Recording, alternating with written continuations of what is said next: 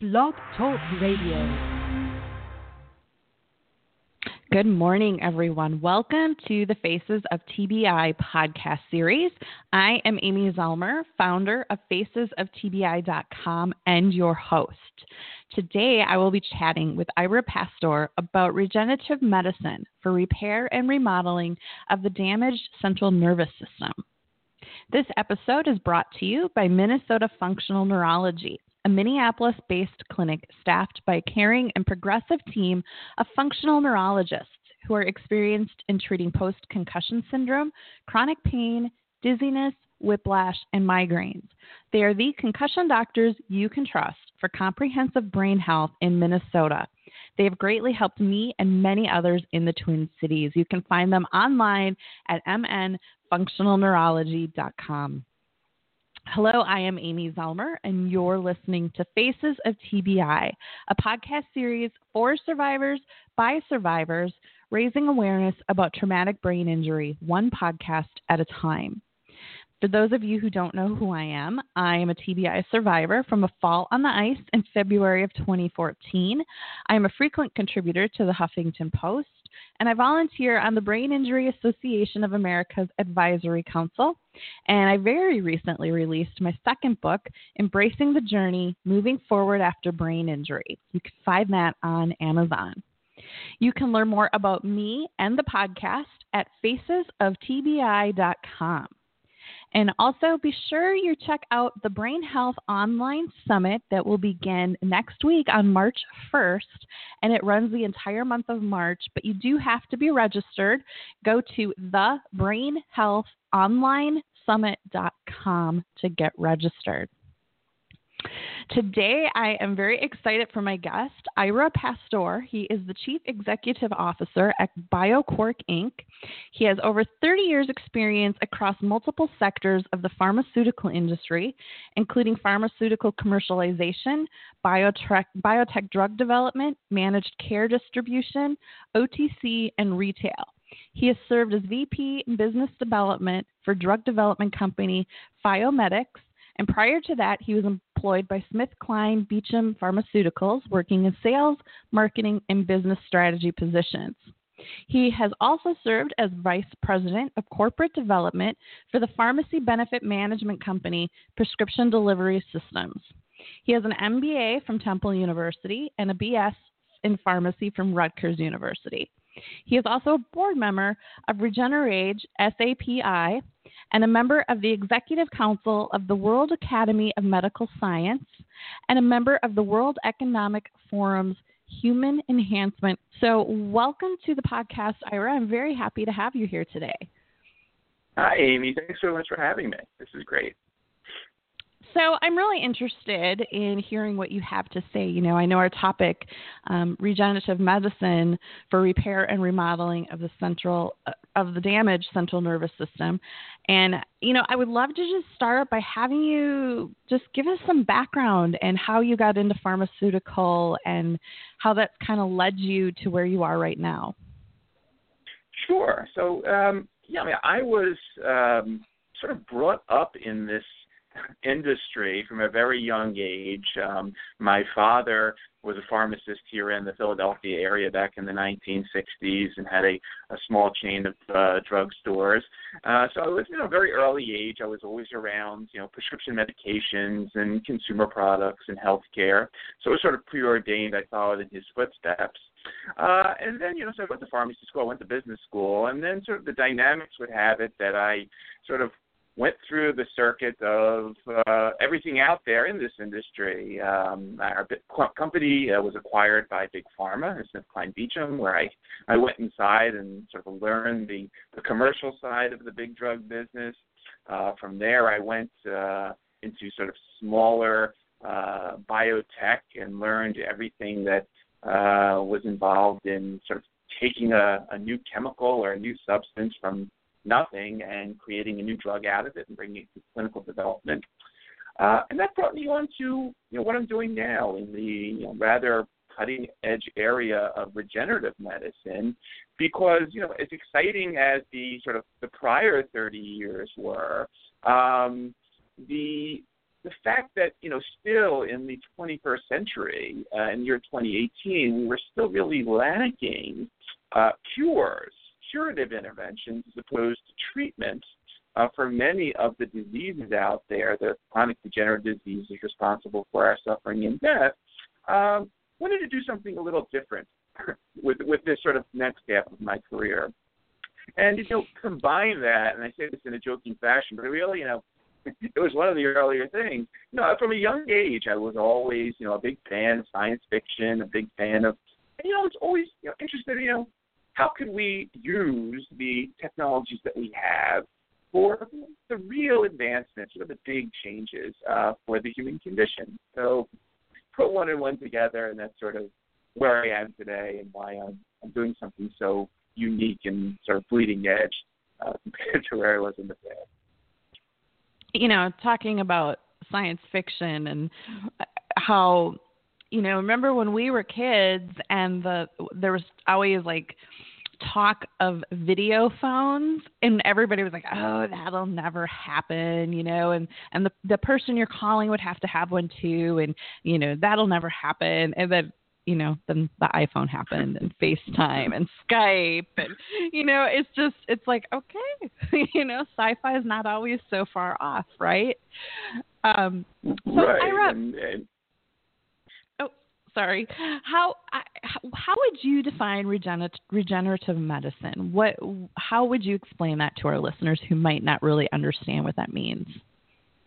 So, you know, we define regenerative medicine as, as the ability uh, to either uh, repair or replace lost or damaged cells, tissues, organs, and potentially even entire limbs that are identical uh, in both structure and function, okay, to the original one that you have. Um, these are capabilities in sort of the world of regeneration uh, that's out there that we don't possess nowadays. Well, humans possess other forms of regeneration. I mean, obviously, uh, the fast turnover tissues of our bodies, our blood, our skin, the lining of our gut, uh, turn over all the time. Uh, we also have a very excellent wound healing response because we are a, a species that uh, bleeds uh, quite rapidly when we're injured, and we die very rapidly from loss of blood. So, sort of, we have been blessed via the forces of evolution and so forth with uh, a great scar formation capability. Uh, but when it comes to actually replacing in its entirety what we lose, um, those capabilities sort of wave goodbye to us hundreds of millions of years ago with the, the amphibians and, and other lower organisms. And sort of that's sort of one of our goals in studying these species and sort of going back to nature uh, and taking a look once again at how, uh, whether it's the salamander, the newt, uh, or the planarian worm, or a zebrafish, or whatever, who have these capabilities, and try to figure out how do we reconnect uh, with these what we'll call superpowers that you know while they may seem like science fiction to humans, you know, have existed on this planet for hundreds of millions of years. So, right. um, sorry for the long answer, but that is in essence, you know, when we call, think about complete regeneration, we're, we're talking about those uh, friends of ours in nature that can do it, and, and those are the properties that we that we think about when we're designing our own medical interventions to to induce these. Yeah, you know, and what you're talking about is, you know, for the central nervous system, regenerative medicine, and helping our bodies regenerate that central nervous system. And so, why don't you give us a little bit of explanation? I mean, I think for the most part, people understand what central nervous system is, um, but there might be some people listening who don't understand, and um, you know what you're working on in regards to that. Yeah, absolutely. So, uh, the central nervous system comprises everything um, that makes up your brain. So the higher cortex, um, the brain stem, which controls your independent and breathing, uh, the cerebellum, of course, which controls motor function and balance. And then everything below that uh, then becomes the spinal cord, which is part of the central nervous system, which allows for the transmission of those impulses and messages um, and electromagnetic information to flow down, which then will interface with the peripheral nervous system, which are the rest of your nerves that then have miles and miles of uh, distance spanning throughout the rest of your body to send those signals.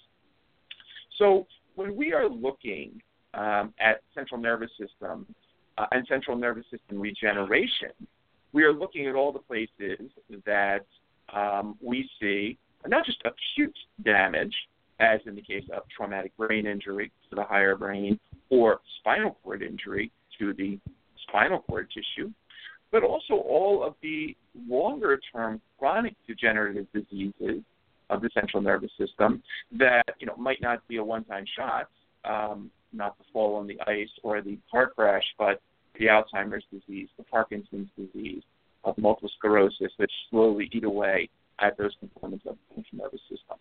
So we are interested in both. The third area we are focused on are known as the more severe disorders of consciousness, um, think persistent vegetative state, a lot, you know, Shido, uh, coma, and, and, and a range of, of those conditions. So these are our three major targets. And the proxies we, in essence, use, once again, are going back to those species that can do this. Amphibians, uh, as an example, uh, newt salamanders can have their spinal cord severed completely, uh, only to reform in, in, their, in their entirety uh, in a matter of weeks. What is a little less well known is they can do it to their brain too. And in many of these species, large parts of their brains can be destroyed entirely. In some cases, as weird as this may sound, cut out and thrown away, and the brain regrows in both perfect structure and function. So we study that. We want to understand what are all of the dynamics that go into regenerating uh, not just the cells, and this is more than a stem cell project, isn't it? Uh, we're interested in the cells but we're also interested in all the signals that say, you know what, a brain goes here, a brain of a certain size and structure, uh, and has to form in a certain way. And it also has to reconnect with the healthy tissue that's left behind after a damage or lesion.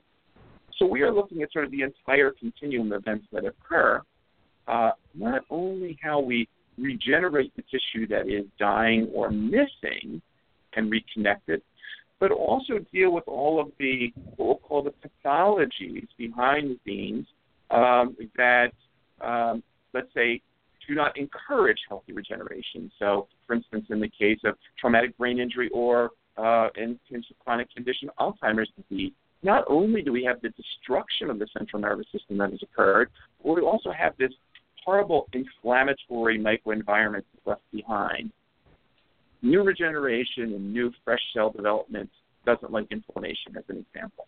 So we also want to look at ways, as we're focusing on regeneration, uh, how to keep some of these negative signals at bay that either keep regeneration from happening or encourage scar tissue formation, which is not what we want, uh, all with the goal of structure and function return, whether it's the spinal cord and reversal paralysis or whether it's the higher central nervous system, the brain, and uh, the reacquisition of many functions. So these are this is our core mission as it pertains to um, the CNS. You know, I just had uh, Dr. Barry Sears on the podcast this week, and he talks a lot about. Um, well, he invented the zone diet, but for alleviating inflammation in our body. And, you know, I keep I, I just feel like inflammation is such a key factor. Like it just keeps coming up over and over and over in a lot of my podcasts.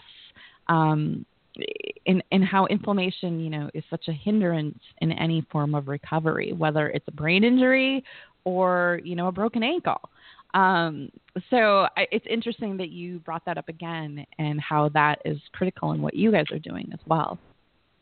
The interesting thing, just as a side note on that, I mean, inflammation, and you know, there's this uh, grander term now in the sort of um, the gerontology community of sort of inflammaging about how not only does inflammation um, impact um, the the acute disorders, but at the same time, long-term inflammation uh, is is so very bad for us.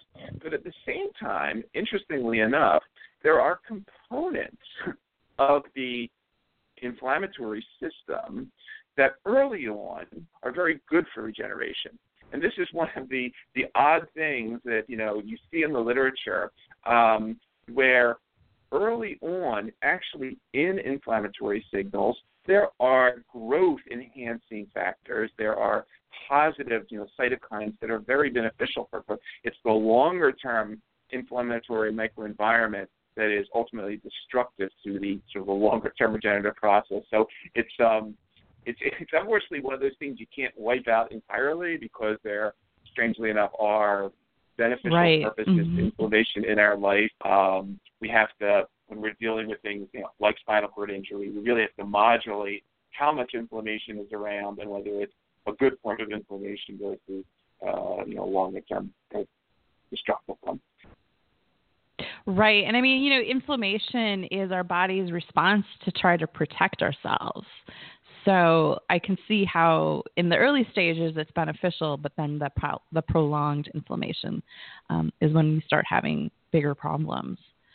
Um, so you know it's it's really interesting. I, I, do you get to to take part in some of the research that goes on with what you guys are doing? I, I think that would be the really fascinating part um, is seeing especially when you start seeing things that work you know that that has to just be so satisfying to do research because i know research can take years and years and years and so it has to be really yeah. gratifying yeah i mean it's um especially in this i mean we we're we're basically we're focused on three areas. We're focused on metabolic diseases.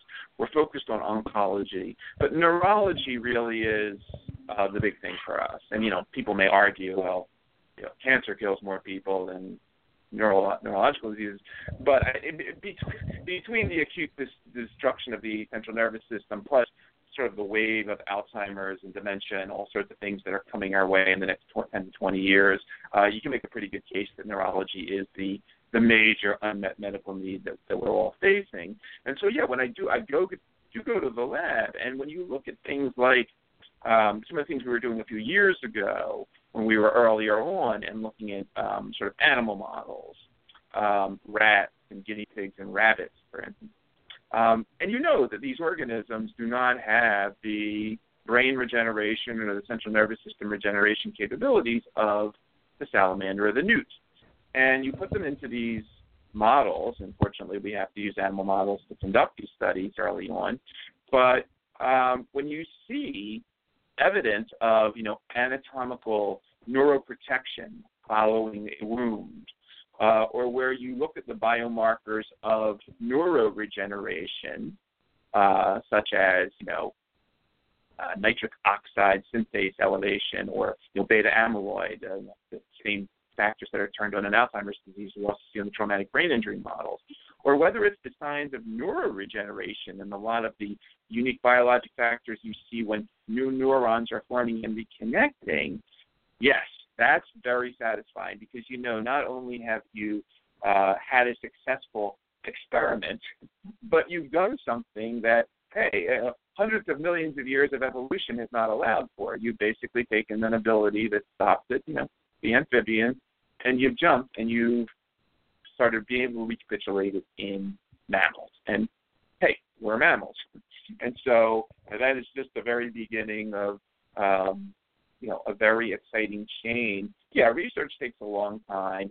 Um, it's full of failure. I'm not one to say that uh, you know it, it's always positive. Uh, it's you know developing new drugs is like a one in forty thousand chance nowadays of, of getting to the end zone. Um, so we know that always odds are stacked against us, but you know we keep our heads down and we just do our research, and we don't listen to uh, naysayers or uh, don't, we don't worry about the odds as we used to when we were new to the beginning you know and and there's so much controversy around medicine and you know what's appropriate what's not appropriate you know are things being done ethically? And you know i mean I can only imagine, you know, the things that you hear and that you have to deal with um, working in the pharmaceutical world. But medicine definitely serves its purpose in our world, and you know, especially in traumatic brain injury and spinal cord, you know, just to think that there's the possibility that something could come along to help us, you know, like more severe brain injury where there's definitely been damage to an area that that um that is no longer working and really impairing someone. You know, the prospect that that could potentially be reversed to some extent. You know, that's it's very fascinating. And do you think we'll see it in our lifetime? Like, how, like I, I know that it's it's totally a double-edged sword question, um, but do you think we'll see that kind of breakthrough in our lifetime, or do you think that's you know 50 years out? Oh, oh, definitely, and and and you, when you when you talk about some of the sort of the ethical and uh, topics and so forth, you know, we, we're we're completely open with the fact. You know, we, we announced a couple of years ago that uh, one of the areas of research we were getting involved in, just because it was it was legal and ethically done already, was that of living cadaver research, because it is a uh, you know it's one area where you can study the worst of the worst uh, types of brain injury um, in humans, and it is a, a, completely legal form of research to to conduct. Some pharmaceutical companies do it, other hospitals, but so yeah, I mean, we are interested in the continuum of of those sort of most severe dynamics, leading all the way up to, of course, brain death, which is the, the end of that continuum. It's absolutely. I mean, I've gone on record in the past that I believe um, that the reversal of some of these horrific severe disorders of consciousness from coma to persistent vegetative state on up to uh, to the sort of the gray zone of brain death uh, will be reversible. And for one major reason is they're all one uh, cascade. Let's say it's one major sort of ischemic disaster at the end of the day that causes these conditions. Um, it's not like cancer where you know you may you know, have lung cancer, but what are we finding out? There's like 200 different types of lung cancer depending on mutations and so forth. With the central nervous system and sort of the death cascade that occurs, um, it's one process.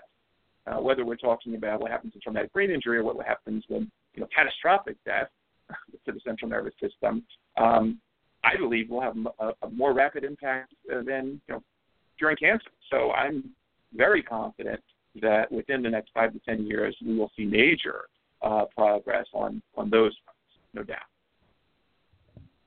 Yeah, that's awesome. And you know, you brought up a really good point. You know, cancer has many different variables, I guess, for lack of a better word. You know, um, where the central nervous system is more straightforward, I guess. Um, so that that's a great point, and that is really interesting. Um, and you know, it's it's so you know, I don't want to give anyone false hope here, but it is. It's really exciting to see that things could progress that quickly, and you know what, like obviously things have to go through FDA approval, and there's there's a lot of procedures that have to happen. Um, but you know, give us the really Cliff Notes version of how, like, once you find that something's working, how does that actually go to being a product? Um, well, in the United States, when you find something um, is work, and let's just say, well, we'll start at the bench. Uh, something's worked very nice in a uh, a model of traumatic brain injury in animal research. Uh, you know, traditionally, you're talking about uh, a couple years uh, to so-called first-in-human dosing or first-in-human exposure, uh, and then you have your traditional three um, rounds of clinical development phase one, normally in healthy volunteers, phase two in a small population of sick volunteers, and then phase three is usually 10 to 12 years nowadays and around you know, a little over $2 billion. Uh, that's more traditional. Um, but we, although we're here in the United States and we're a United States company with a United States program, at the same time, this is 2018. And so um, the really smart people will tell you that if you choose to ignore the globalization of medical training that has occurred and medical research over the last 10 to 15 years, um, you're missing the. And when you see things, for instance, like, you know, Harvard Medical School operating in Dubai now, or uh, Weill Cornell Medical Center uh, in Qatar, or you know dozens of U.S. universities that are now operating in China, you begin to see how integrated the world of medical research is becoming, and we have to be, take account of what's happening in other countries. For instance, Japan last year created what was known as conditional approval. So basically, after phase two, patients with you know, traumatic brain injury or cancer or other diseases may have early access to therapies that are still five years out. This is very exciting because we don't we don't really have this in the United States yet. We have so-called expanded access programs, very difficult to get into. Uh, here, Japan has basically said across the board, look, if, if it's an unmet medical need and something looks really good in phase two, let patients try it. Uh, so we like seeing those dynamics, and we like the fact that hey, uh, it is a global system now, and while we are completely dedicated to the United States, we also have to be elsewhere, whether it's Southeast Asia or the Middle East or South America. We have to have research everywhere nowadays to have a really complete program that that uh, that can offer patients options. There's a way you know, to make it 10 years, seven years, great. Uh, we're going to look for it. Yeah, that's super fascinating, and it's just it's you know I it this is kind of a whole new world to me. You know, it's not something I ever really paid attention to before my brain injury, and um, you know, the research is just so fascinating. And we recently had somebody on talking about you know the the ethical guidelines and everything for research, and you know if um, someone wants to be part of a research study, you know, and kind of things to look for. And, and if you're not, if at any point you don't feel comfortable, you know, you can leave the research study and, you know, just how to pay attention to what what's actually happening in research. And, you know, it sounds like you guys are doing everything right and it sounds really great. And how can someone find more information if you are looking for research subjects. I don't know if you're at that point yet, but how can someone find that and um, become involved and just to follow the process of what you guys are up to? I mean, they come to our website at bioquark.com. We sort of list everything that we have going on on both the, the research front, the you know, business partnerships uh, with you know other clinics around the world, other research organizations. We don't have a large amount of clinical work going on right now, but one thing I do encourage everyone listening across the board um, become familiar with the clinicaltrials.gov database that is run by our National Institutes of Health. Um, it is a, an essential tool, uh, and, and, and do it before uh, you know, it might not always be the case, but do it before something gets, you know, beyond the scope of your current clinician. Research what clinical trials are going on. And it's usually the case, you know, it might not be that things are happening always at the Mayo Clinic or Johns Hopkins, but maybe you'll find a clinical study for something 50 miles away at uh, a more regional hospital.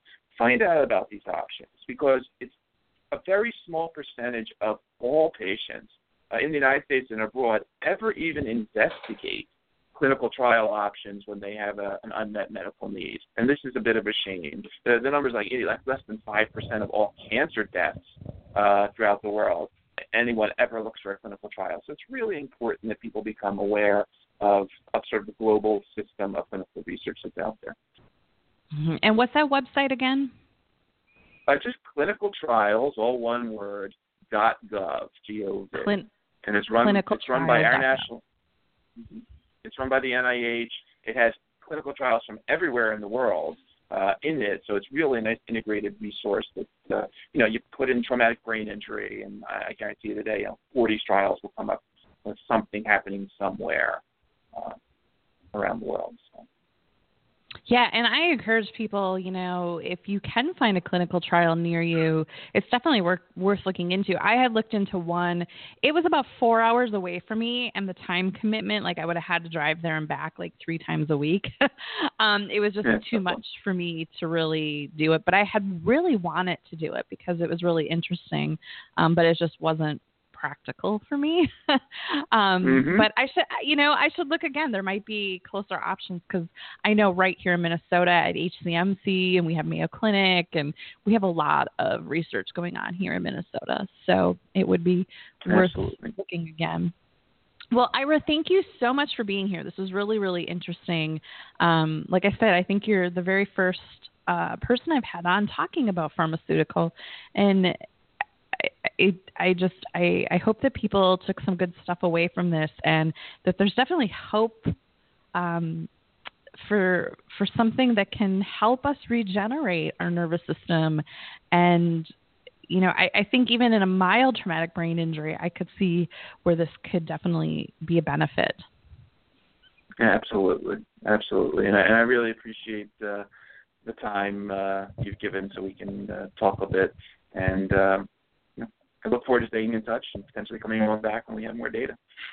Yeah. Oh, yes, definitely. Keep me updated. That would be great.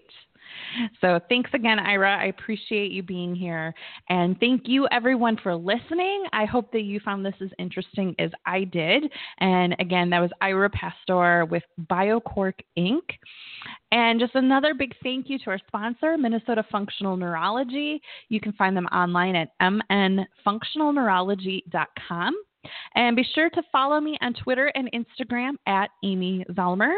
And be sure that you get registered for the Brain Health Online Summit. Um, that begins next week on March 1st and runs the entire month of March. So even if you're listening to this um, a little bit later in March, you can still register and the recordings are available. You can get all the recordings in case you missed any of the live episodes, and those will be available for $29 with proceeds going to the Brain Injury Association of America. So, thank you everyone for listening. Thank you so much for being part of my journey, and I will see you guys all again in the next episode. Have a great day.